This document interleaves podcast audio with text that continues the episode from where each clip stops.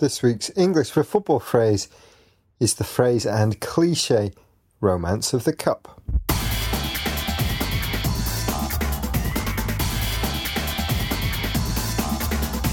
So, why do we associate the phrase the romance of the cup with the FA Cup?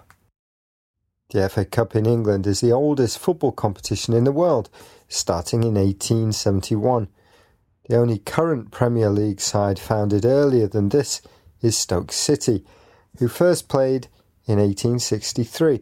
Therefore, the FA Cup is a very traditional part of English football, and generally, people look at old traditions with fondness. That's to say, they love them.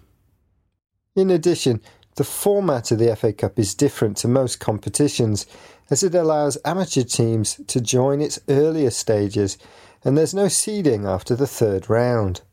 Theoretically, this means an amateur team could be the FA Cup champions. This idea that small teams can play against big, rich, high profile teams is an appealing one it's romantic to think the minnows could beat the giants. These two reasons, the old tradition and the format, make the romance of the cup.